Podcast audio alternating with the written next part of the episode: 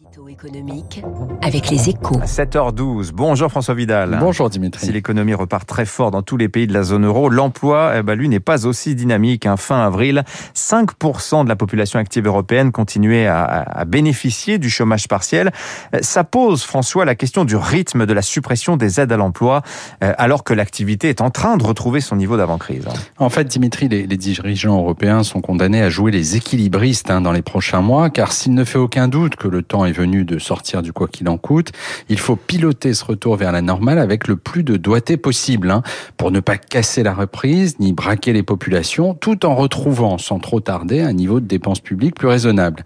C'est dire la difficulté de l'exercice. Alors pour le moment, grosso modo, la plupart des pays de la zone euro ont décidé de commencer à replier la voilure du chômage partiel au début de l'automne.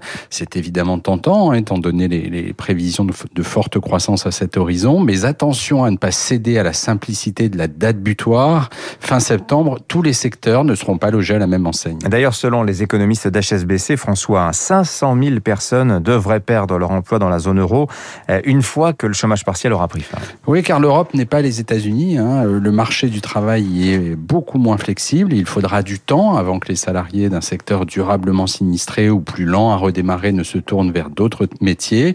Je pense à ceux du tourisme en particulier, hein, dans lequel la, la reprise sera forcément moins dynamique que celle du reste de l'économie, étant donné la persistance des restrictions au déplacement. Mais la parade existe, elle consiste à offrir aux actifs concernés des formations leur permettant d'accélérer leur reconversion, d'autant que dans d'autres secteurs, dans d'autres secteurs au contraire, hein, on risque de manquer de bras rapidement.